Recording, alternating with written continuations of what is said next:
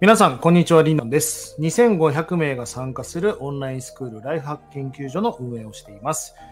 このラジオでは1年後の未来がより良くなるライフハックな人生術を本音で短くお届けしています。えー僕はですね、昨日沖縄から帰ってきまして、約1週間かな ?1 週間、10日弱かな？福岡、沖縄と家族で行ってきましたが、もう青い海とかね、触れてもう本当に最高な時間を送らせていただきました。またインスタのストーリー等々でね、見ていただいた方、コメントいただいた方、ありがとうございました。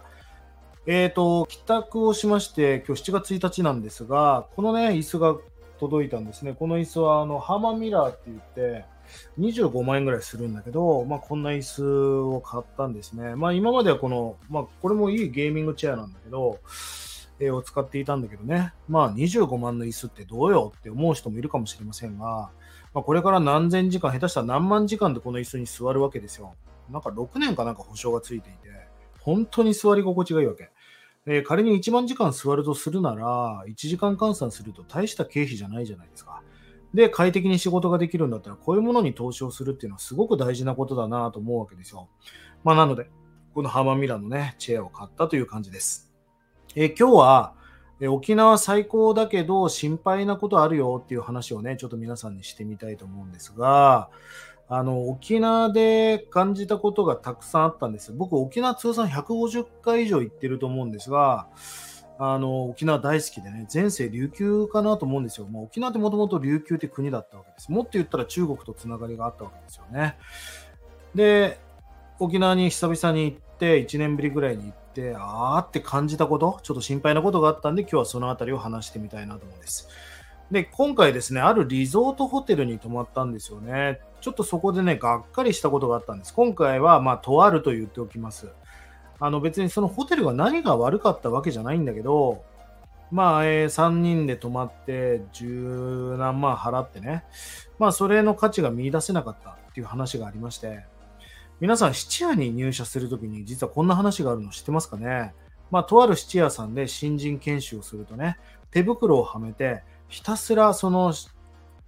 ルイ・ヴィトンとか、例えばそのエルメスのバーキンとか、ひたすら高価なものを手袋をつけて触ってこうやって見るっていう、まあそんな新人研修があるそうなんですね。で、何日も何日ももう飽きるぐらいその高価なものに触れさせて、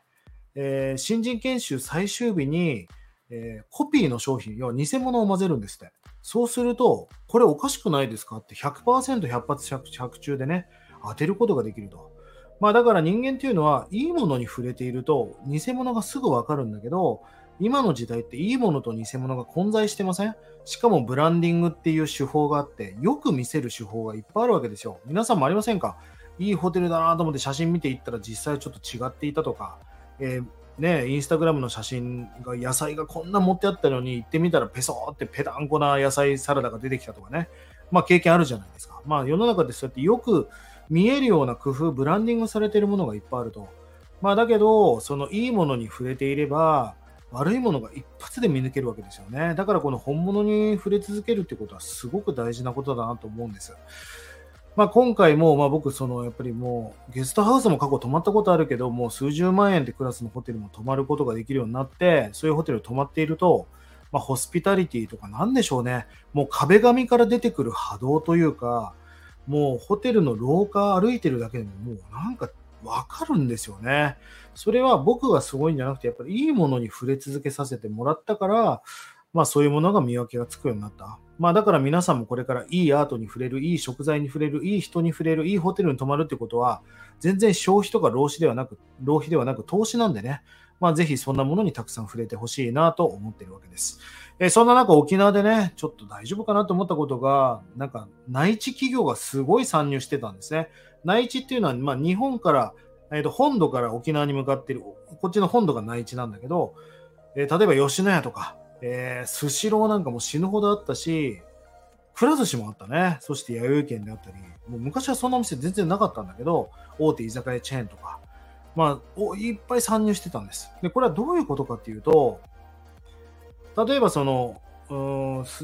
東京の企業が沖縄に出して、出店して沖縄で売り上げを立てる。確かにそこで売り上げが立つということは雇用も生まれるし、経済も多少は回っていくんだけど、そのお金はどこに落ちるかっていうと、紛れもなく東京の本社にお金が落ちてくるわけですよ。で、この落ちてきたお金は納税っていうのは間違い、紛れもなく東京でするわけですよね。そうすると沖縄にお金が落ちないじゃないですか。まあ、プロゴルファーの宮里愛ちゃんも当時ね、えー、沖縄に還元したいということで沖縄から住所をあえて変えずに賞金をね、すべて沖縄に納税していたって話がありますが、まあ、沖縄本当にこれぼーっとしてたらもう内地とか海外の企業にどんどん取られるぞってことが、まあ、ちょっと心配になったんでね、今日ちょっとこんなことを話しております。で、これ沖縄の人だけじゃないんですよ。日本人全員にとってめちゃくちゃ大事なことで、まあ、例えば、最たるとこで言うと Amazon とかですよね。Amazon で僕も物を買いますが便利だからね。そうすると、まあ、お金の利益っていうのは、まあ、アメリカの本社の母体の方に行くわけじゃないですか。もちろん日本 Amazon で法人はあるんでしょうが、なかなか日本にお金が落ちない。そうすると、盛り上がってるように見えてるけど、実態は全然違うところにお金が流れてると。まあ、そういうね、なんかフローを沖縄に行ってすごく感じたので、今回はこんなお話をしてみました。僕は沖縄が本当に大好きだし、これからも本当に素敵な街、素敵な国、国じゃないね、素敵な場所であってほしいなと思うし、だからこそ、その沖縄の人たち、琉球の人たちには、ぼーっとせずに、自分たちの島を自分たちで守って、自分たちで回していく。沖縄にはユイマールっていう助け合うっていう精神がありますから、その精神をさらに加速させて、内地にお金があんまり流れないようにね、してほしいなと思ったんで、こんな話をしました。えー、今日から7月1日です。まあ、2022年の後半戦が今日から始まるわけですが、皆さん、始まり良ければ全て良しって言葉がありますが、この後半戦の今日が計画を立てたり実行する上でものすごく重要な一日になりますから、ぜひ今日そんな節目の一日にしていきましょう。1日30円で学べるオンラインスクールライフハック研究所を運営しています。1年後の未来をより良くするための学びコンテンツが200本以上上がっていますので、ぜひこちらの方もご活用ください。えそれではね、皆さん今日も素敵な一日をお送りください。リンダマンでした。またね